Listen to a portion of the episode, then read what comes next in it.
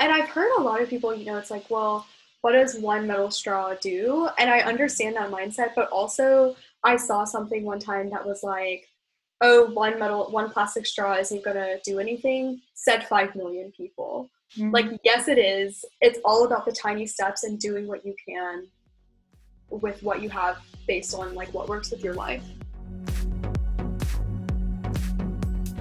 Hello, everybody, and welcome back to another episode of Passages. I am your host, Chloe, and today we are talking with my friend Rachel. By day, Rachel Raisin works in product marketing for Microsoft. But outside of work, Rachel is a devoted artist and climate activist on a mission to live a zero waste lifestyle and illustrate her journey along the way. She has turned her passion for thrift shopping and upcycling into a sustainable lifestyle overhaul with her climate advocacy blog and artwork. Rachel knows sustainability fits perfectly into the young professional lifestyle and has shown us how simple it can be to start making some lasting changes. Let's jump right into what you're going to learn from Rachel today. I asked Rachel to share really mindful, really easy, simple first steps if you're interested in living more sustainably as a young professional. Trust me, it's so much simpler than you would think. We also talk the reality of fast fashion, eco friendly alternatives, and amazing tips for shopping secondhand if you've ever been interested in exploring that. We talk the wider context of climate change, environmental degradation, and how each of us can play a part as active citizens. Whether you're already a sustainability guru or just looking to get started, you're going to absolutely love this conversation and walk away with some tangible tips you can implement today. Here's my conversation with Rachel. Super quick disclaimer right before we jump in. For the first few minutes of my conversation with Rachel, there was a little bit of a technical glitch. We had a little bit of kind of like a ringing thing. it doesn't take away from the conversation, I promise. I'm hoping that you can just stay with us, keep listening, and we end up resolving it a few minutes into the episode. So, thank you for listening today. I hope you love my conversation with Rachel. Let's get into it. So I grew up in a pretty artsy family. I'm from a small town in Georgia, and we just loved, you know, upcycling and making crafts and creating art and just kind of using what you have, you know, to make something new. But at that point, I never really considered myself as sustainable or eco friendly. It was never really anything that crossed my mind. But I did love to go thrifting, and that's something that I grew up, you know, doing with my mom and my sister. Um, it's just something we kind of grew up doing as a fun activity. And then when I got to college, still didn't consider myself sustainable, didn't, you know, even factor that into the jobs I was looking at or anything like that. But my roommates and I would go thrifting together just for the point of getting outfits on a budget because in college you know there are tons of events to go to and there's always things happening and i felt like i always needed new outfits so we would go thrifting as a way to explore our personal style and kind of get what we needed to at college on a budget. Um, but it wasn't until recently, just a couple months ago, that I started, I guess, basically blogging, if you will, microblogging about thrifting. Um, and that's kind of where it all started. I've been, so long story short, I've been super passionate about thrifting and secondhand, but it was just until recently that I really dove into the topic and I started posting on Instagram about my secondhand outfits. And it was just kind of, you know, um, just a fun thing to share with my family and friends. I would just kind of share my outfits and say, here's what I got. And they would comment and say, it's so cute. But then through that, I started learning more about the effects of fast fashion and about the environmental impacts of shopping secondhand. And that's really when all of this started. Um, and it sort of opened up the funnel of being an advocate for the climate. So it started off as thrifting and like upcycling and funneled into being a climate advocate. And you've freaking taken off. If you're not following Rachel, it's just, I mean, you're just doing everything so well. It blows my mind. Like, not only are you educating your following and like truly like showing up as an educator and an advocate and like having this major presence explaining to people all these things you also have this like incredible brand and oh like gosh. you're so joyful and your art is incredible. It's so shareable. Like i have totally just soaked up all of your content and it's i just find it really inspiring. Like a how fast you've grown just because i'm like a nerd about social media. Yeah. But then b like it's just so effective and you're just like the best presence.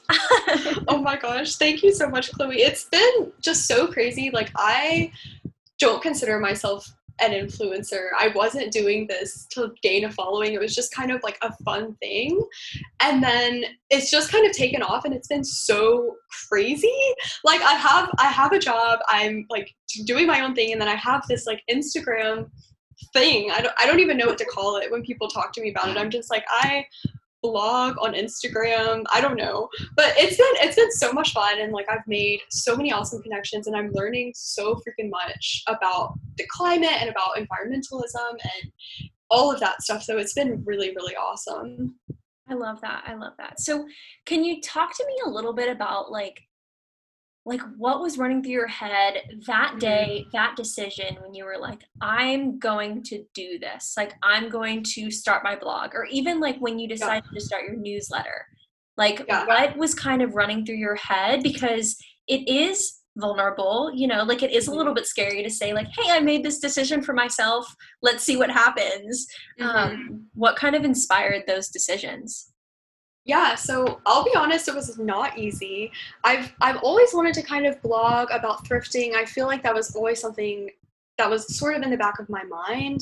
But when I decided to do it, I was so nervous. Like I never really posted on Instagram before that. I would text pictures to my friends and be like, which one is better? Like, what do you think about this caption? Should I use this filter? I was like so anxious about it, but I knew it was a message I wanted to share and I so I was kind of struggling with that and long story short I began posting more and more and it just kind of became more comfortable for me and now I just kind of post whatever I want and hopefully people like it and if they don't like there's you know always haters out there and that's okay but it, it was definitely a struggle for me but the big thing was I knew I had a message I wanted to share and I knew that I wanted to get it out there and I just had to I just had to do it, you know? Mm, yeah. Yeah, that's really inspiring. I feel like what really throws something like over the edge where you're just like, okay, I have to do this, like, mm-hmm. here I go, is having even just like one person in the back of your mind where mm-hmm. you're like, I really want to speak to this person. Like, even if it's your one friend. And unbeknownst to you, like, a message that you think is impacting one person could impact 3500 yeah yeah exactly. Like if if you are passionate about something there is likely at least one person but probably a lot more that are passionate or interested in the same thing.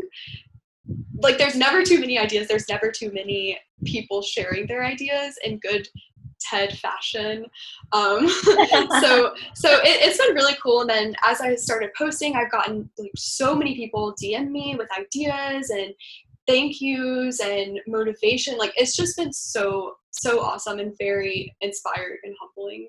Mm-hmm. I love that. I love that. Okay, so if we can dig into your expertise, yes. if you will, I I feel like for our audience, and especially, I mean, selfishly, like for myself, like I mm-hmm. admire everything that you do, but to me, you know, changing my entire life to be super yeah. sustainable sounds really overwhelming, right? You're mm-hmm. like, oh my gosh, there's so much to be done. The second you start educating yourself, there's like, oh, everything I'm doing feels like it's wrong, or oh, it's just not worth it because I'm just one person. Mm-hmm. Um, I was wondering if you could share like your most straightforward advice for somebody who's exactly in our age and stage and they're like interested in living more sustainably like they kind mm-hmm. of admire that lifestyle. They've maybe watched a documentary or two on mm-hmm. netflix.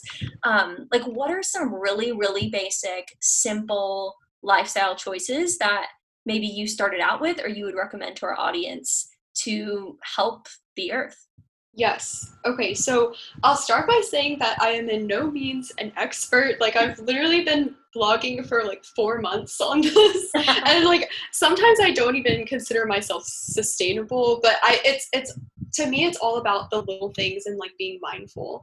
Um, so it's it's this journey that i'm on and i may not be the expert but i can share with you you know what i've learned and kind of my big takeaway so far. Um, so the biggest tip that i always say is to use what you have and that the most sustainable option is something that you already own.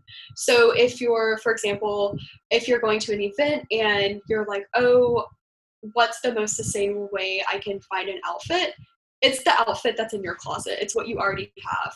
Or if you're wanting to switch to a more eco friendly product, you know, maybe a more eco friendly toothpaste, it's more sustainable to use up the entire tube of toothpaste even if it's not recyclable or compostable using up every single every little last drop of the toothpaste is more sustainable than throwing that away and buying something new mm-hmm. so just using what you have and using your resources and whether it's through upcycling or using every little drop or finding a new way to use what you have it's by far the most sustainable thing you could do. Wow. Okay that is really straightforward. So do you think that that following this kind of lifestyle has turned you into somewhat of a minimalist? Or do you think like minimalism and sustainability like where is that kind of intersection yeah so about i probably two months into this different this change of mindset that i've had i definitely started noticing things that i wasn't using or that i didn't need um, and i really started working my way towards a more minimalist life. Now I'm in I'm not a minimalist. I still feel like I have so much stuff lying around everywhere, but it's all about being mindful and really considering, you know, when you're about to purchase something, do I really need this? How many times will I use this? How will this benefit my life? Can I borrow it from someone? Like all of those questions and then just being mindful about what you're using and if you really need it. Um, and moving to my new apartment recently, it's been really great because I've kind of had an opportunity to reset, I guess, um, and really figure out when I was moving, like what I really needed and what were, what were the most essential things to have here in my apartment. Um, but I'm working my way towards minimalism. Not there yet, but it's definitely something that I keep in mind and that I try to just be mindful about in my life, I guess. Yes, no, and I've totally followed you. Like I, I like, you went to Goodwill to get a bunch of like flower vases or something, and I was like, "That's yeah. genius!" Like I literally yeah. even thought of that. Yeah, mm-hmm. and that's a huge thing. Like this might be jumping the gun, but secondhand, like you can literally get anything secondhand, yeah. and furnishing my like we've pretty much furnished our entire apartment secondhand through Facebook Marketplace or through Goodwill or like borrowing things from people. So if you ever need anything, just ask yourself, can I get this secondhand? And if you can't get it secondhand, you could consider, you know, the brand's mission, if they have any eco values. Um, there's kind of just a line of things you can go through um, when you're looking to buy something. I'm obsessed.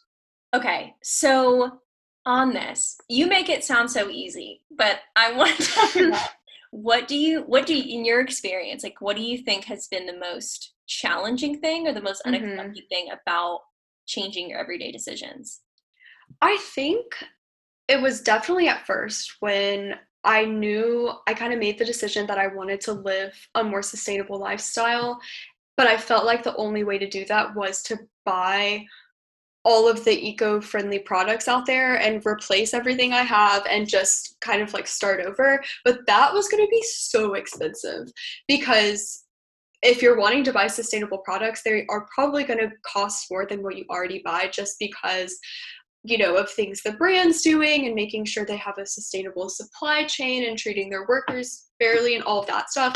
So it was just kind of intimidating because I felt like you know, I wasn't working yet. I just I was a senior, I just graduated from college, and I could not afford to live that kind of life. But after a while, I realized, you know, like I said earlier, it's more, it's less about the products you're using and more about using what you have effectively.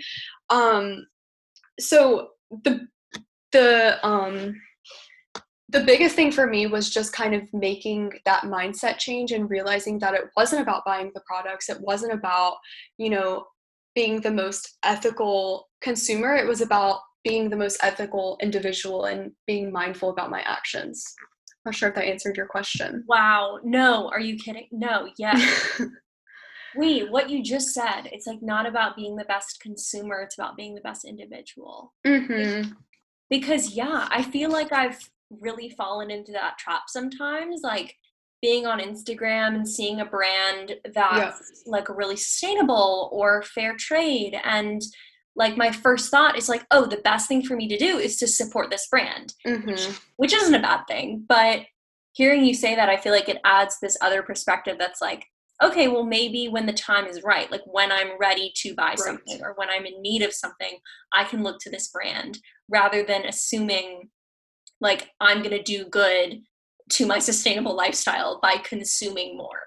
yes, yes, exactly. And you know, you can make a change by voting with your dollars and putting pressure on companies, but that's not the only way to be sustainable. Um, and I, it, it doesn't have to be expensive. In fact, it can be super affordable and i i wouldn't be like trying this if it were hard or if if it were expensive. Like i'm a young professional you know i'm working i have a lot going on and if it if it weren't easy and if it weren't affordable i probably wouldn't be doing it. Um i think that's probably the biggest thing for me. Yeah. Yes. Uh, oh my god and it's so funny too like reflecting on when i was moving into my apartment because yeah. like I I think last year I was like, okay, I'm in San Francisco. Like now is the time. I am gonna be that yeah. trendy, sustainable. And like realistically, I didn't really know what I was doing. I didn't know like what mm-hmm. my decisions needed to be. And so I remember I bought like a massive thing of mason jars on Amazon. Mm-hmm being like, ooh, this is my first step. Like, I see sustainable people using mason jars all the time.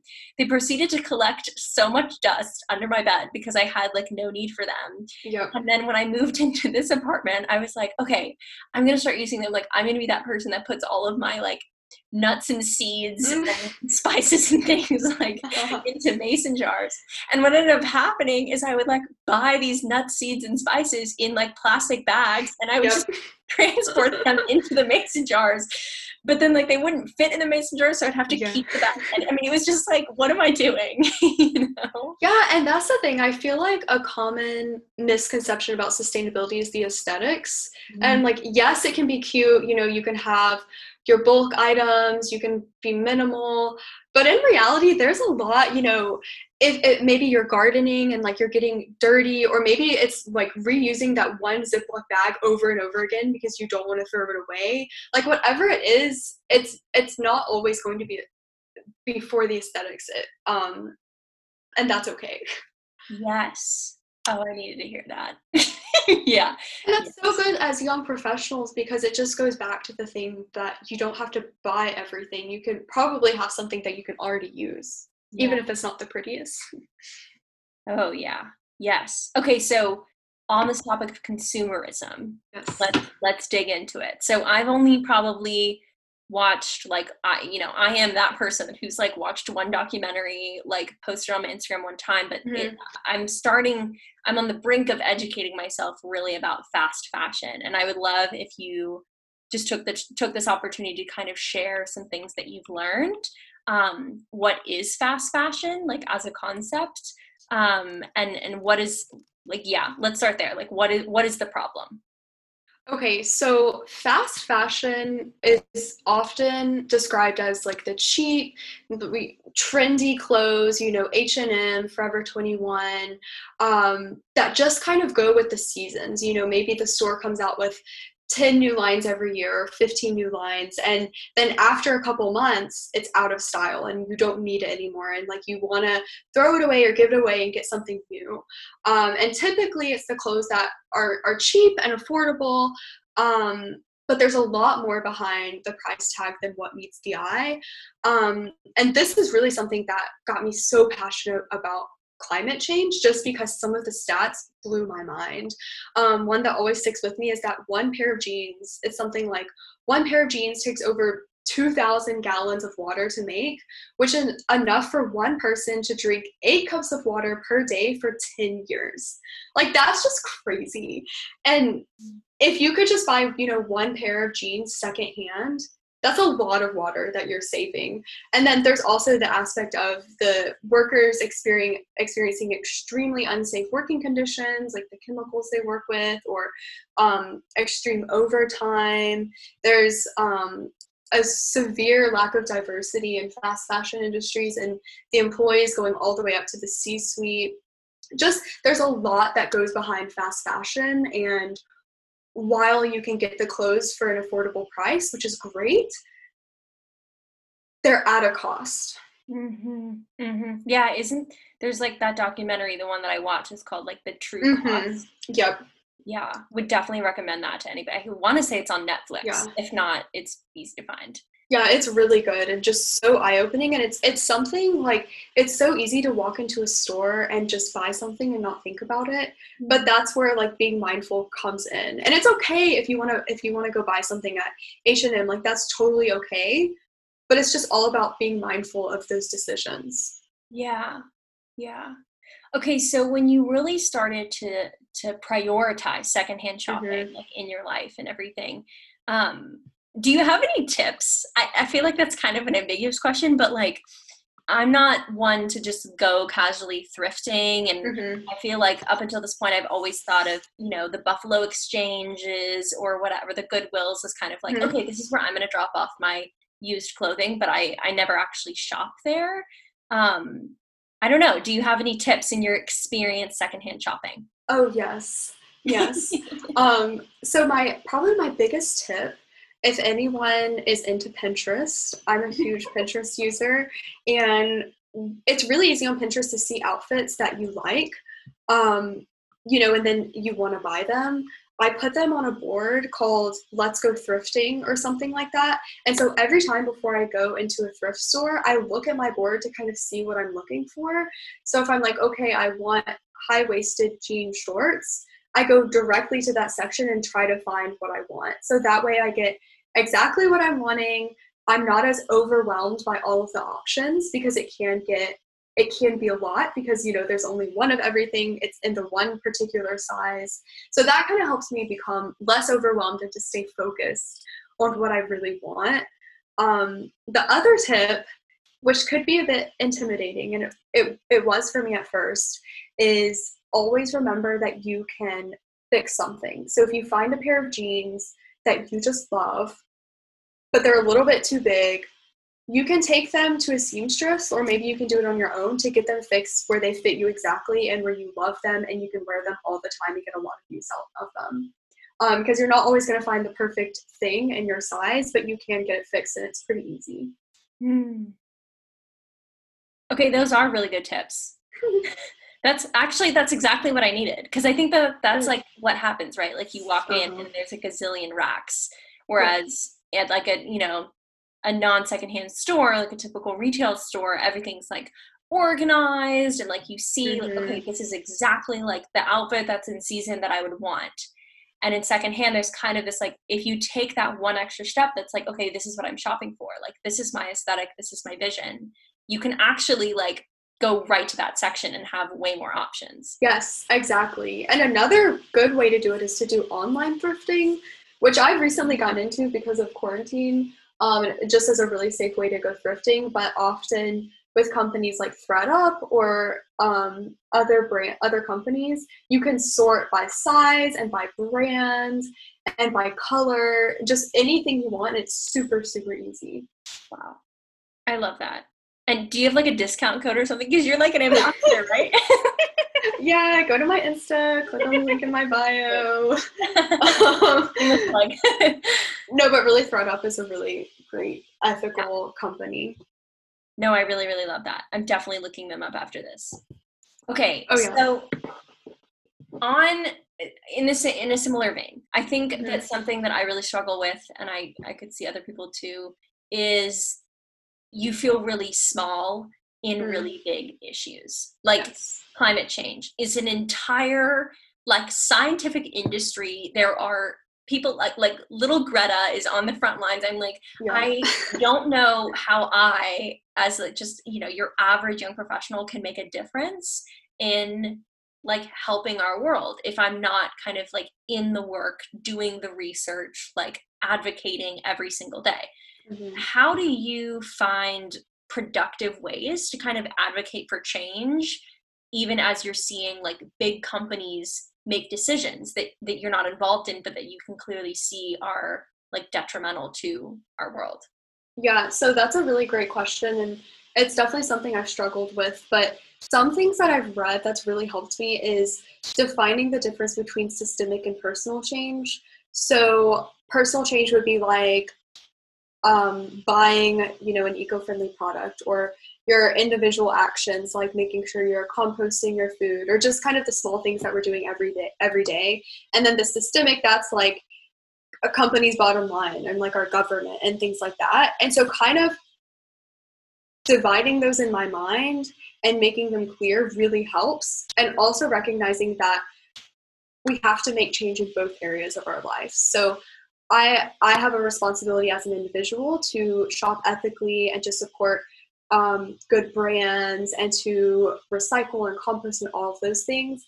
But I also have a responsibility to help create systemic change. And this is kind of what you're talking about, how it can get extremely overwhelming because it's like, what can I do as one person to help change a company's bottom line? Um, but there's actually a lot you can do, and it, it's really hopeful for me to think about these things. So a couple things I would I would mention would be getting involved with your local government.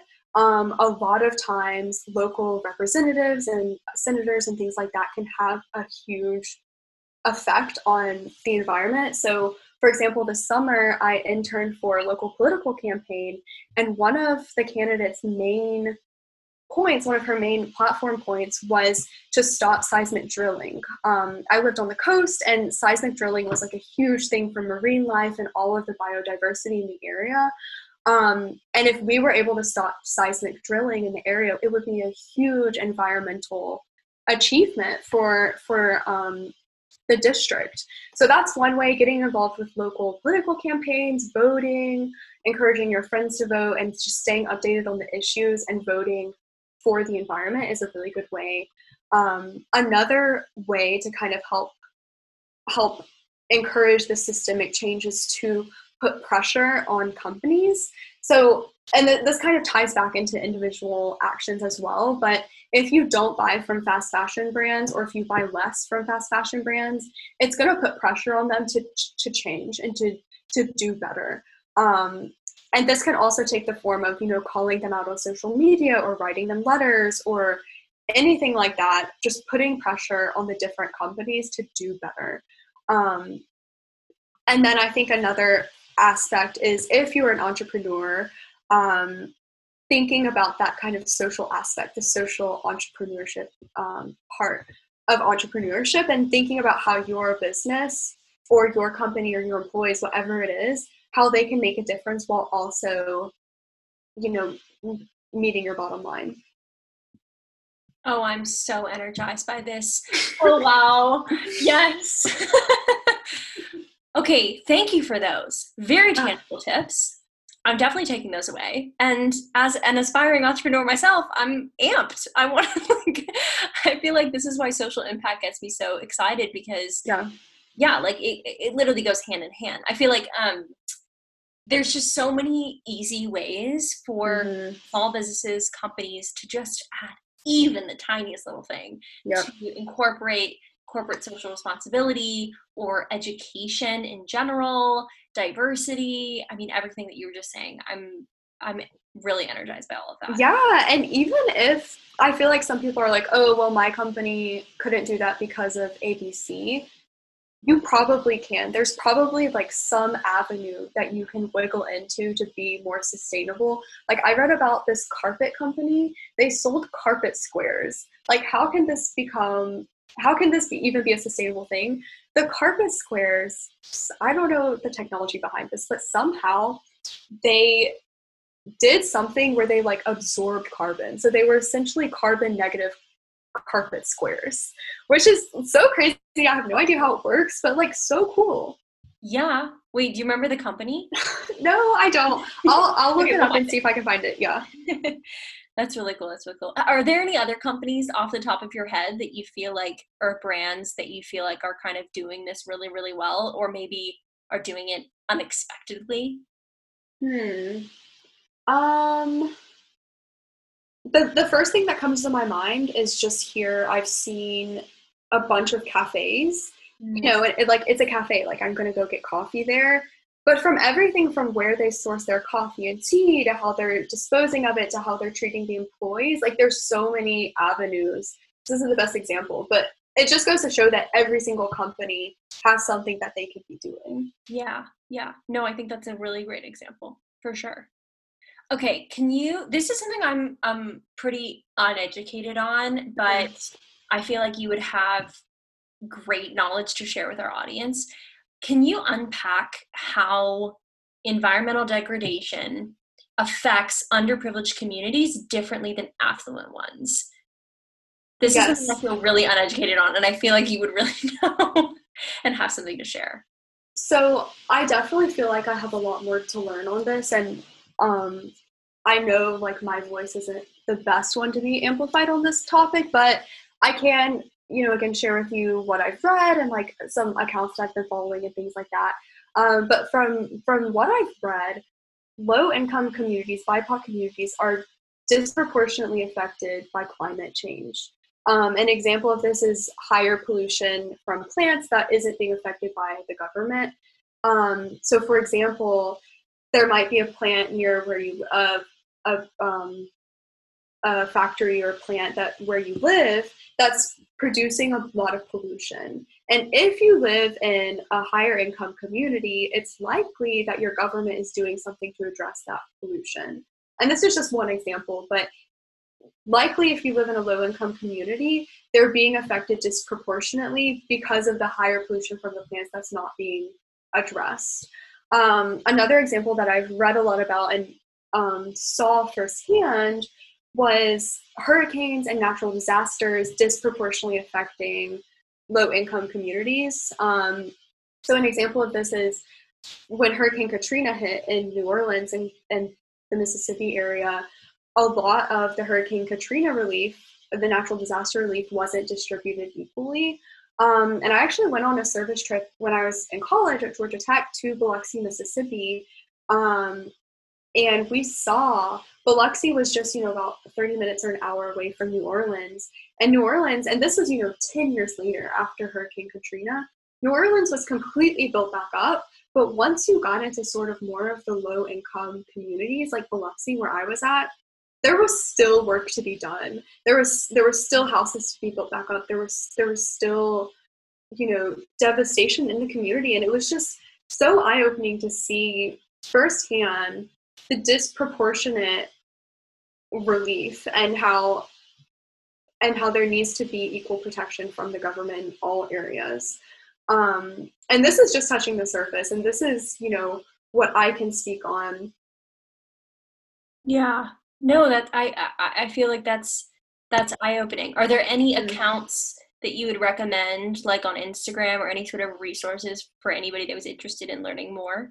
Yes. So one of my favorite accounts is Marie Beecham. She she used to be Waste Free Marie, but now she's rebranded. She shares tons of just great content on all of this. Um, another one is Dr. Ayana Elizabeth Johnson. She is a marine biologist and she touches a lot on kind of what I was talking about the natural disaster relief um, and equal protection and things like that. Okay, amazing, amazing definitely following them.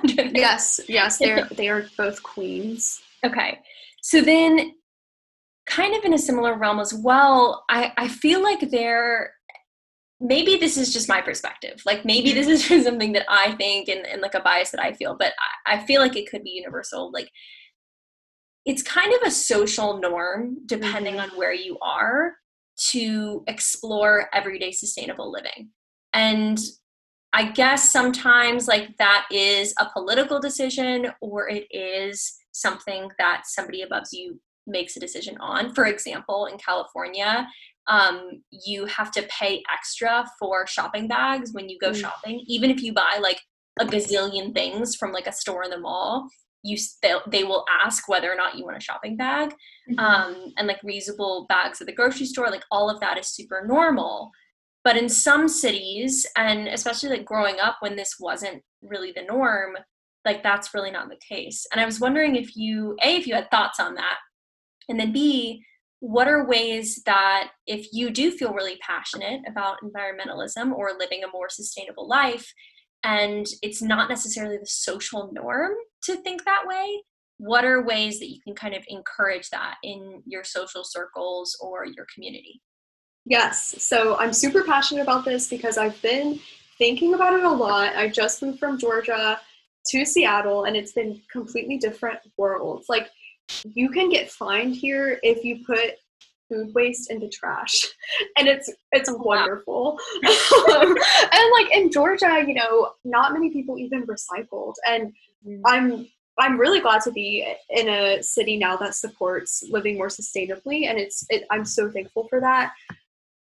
But it is definitely an issue in other areas and it's definitely become a social norm in some parts of the the country and in some parts of the world um, but one thing I would say to encourage environmentalism, even if you're not in kind of one of those communities that really emphasizes sustainability, is to just lead by example. Like, it takes, you know, one person bringing their reusable shopping bags to the store for your friends to see you doing it and they start bringing their own.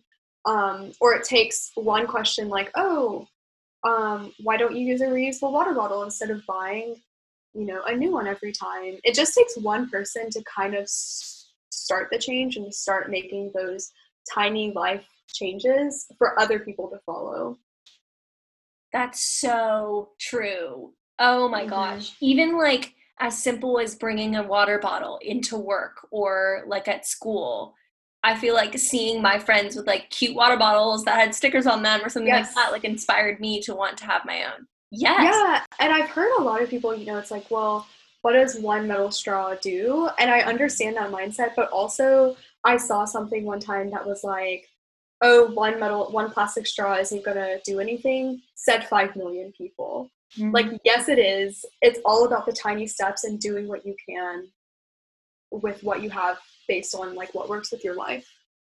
Oh, that's good. Oh, wow. Yeah. yes, that's really good. Okay, wrapping up now i have just kind of like one one last major question and then we'll veer into lightning round which is my favorite part. But in terms of education um, i feel like this is kind of a good way to end. How did you learn so much about all these issues? And what are some specific resources that you could point our audience to if they were interested in learning more in general about everything that we talked about Yes. So for me, a lot of it was I learned a lot through Instagram, which I know sometimes isn't the most reliable source, but I just learned a lot through reading other bloggers and other posts and just kind of seeing how other people are living more sustainably based on the area they live in and what they have and things like that. But some tangible resources. So some of my favorite I really like CNN Climate. They have a website and they're on Instagram and they post super informative things. Um, the NPR Climate Forward newsletter is really great. It goes out every Wednesday, and it's just it, it's a good summary of kind of what's happening in the climate news every week. Um, for podcasts, I have so many that I listen to, but a couple of my favorites are there's one called Conscious Chatter. Um, they kind of talk about everything living a more conscious life, and then I also like one called Live Planted. It's it's about veganism, but I'm not vegan and I still listen to it. It's it's more just about like being mindful in what you eat um, and your everyday life. And then kind of a random one, there's an app called Good on You and it basically tells you about different companies that are doing ethical things. So if you're wanting to buy a product, you can look them up and they might be on good on you and you can kind of see like how ethical or eco-friendly they are as a company and it's pretty reliable Oh my gosh. Yes. Oh wow. Downloading it all. yes, yes, definitely do. And we'll make sure that all of that is linked in the show notes too for the episode. So anybody listening, you can just go click. awesome. Love it. Okay. Rachel, thank you so much for being on the pod today. We are going to wrap up with a quick lightning round. Don't think, just say. Are you ready? Okay. I'm ready. Let's go. okay. All time favorite sustainability role model. Marie Beecham. Oh, okay. Love it. Favorite eco friendly brand? Earth Hero. What is it? Wait, can you say that again? Earth Hero. Okay. okay, okay, they're not a brand. They're what they sell like other brands, but it counts, I think. Wait, no, I love that. Okay, I'm looking that up after. And then last but not least, the most empowering quote that you would want to leave listeners with. Oh, the most sustainable option is what you already own. I love it. It's not a quote, it's just a saying. It's, it's dash Rachel Raisin. I don't know who said that. no, I, I definitely did not come up with this, but I will claim it. as my own. I love it. Oh my gosh. Rachel, thank you so much. I have learned so much in such a short amount of time. I'm so oh, thankful for you. Thank you for having me. This was so much fun. Okay, I do I keep the mason jars? Do I not? Um, I'm just kidding. Rachel, I learned so much from you today in this episode, and I'm hoping that you listening also learned as much as I did. I feel like, Rachel, your gift is really breaking things down into like, hey, this is what you can do starting today. It doesn't have to be massive, it doesn't have to be life altering. It can actually be something that's ingrained and driven by everything you already have in your own life. I mean, that's inspiring, that's actionable, that makes me want to call myself like sustainable. Like, hey, I'm gonna start today and this is what I'm gonna do. So, Rachel, I am so thankful you came on the podcast today. I mean, ever since we became friends back at Georgia Tech, working on TEDx together, I knew that you were going to go so far. You are such an inspiration to me, and I'm so excited to continue cheering you on. If you are not following Rachel on Instagram, we will have everything that you need to support her, subscribe to her newsletter, cheer her on, and learn how to live more sustainably linked below. Also, let's reshare. Let's hype her up. You know what to do. Screenshot that you're listening and tag at Passages Pod on Instagram so we can share, hear your takeaways, listen to your feedback, and continue building out incredible conversations for you to learn from. We have so much in store for passages and everything to come. I hinted at it last week, but if you're listening in now, you are a true fan and we want to thank you. So here's your sneak peek on what's to come. We are wrapping up season one of Passages. Can you believe it? I started this May 1st and gosh, it's it's been a while. well overdue. So we are going to be wrapping up season one and launching season two on October 1st, along with a few other exciting platforms. Passages is advancing and extending into a larger brand called the Passages Project. We're going to have incredible ways for you to contribute to our platforms, to tell your stories, to connect with advice, and essentially share your passages. One podcast once a week with one person is not enough, and I know all of you listening also have something to say, and we want to give you that platform to do so. So stay tuned, mark your calendars. October 1st, big things are happening. I'm so excited. Thank you for tuning in. Until next time, I will see you on the other side.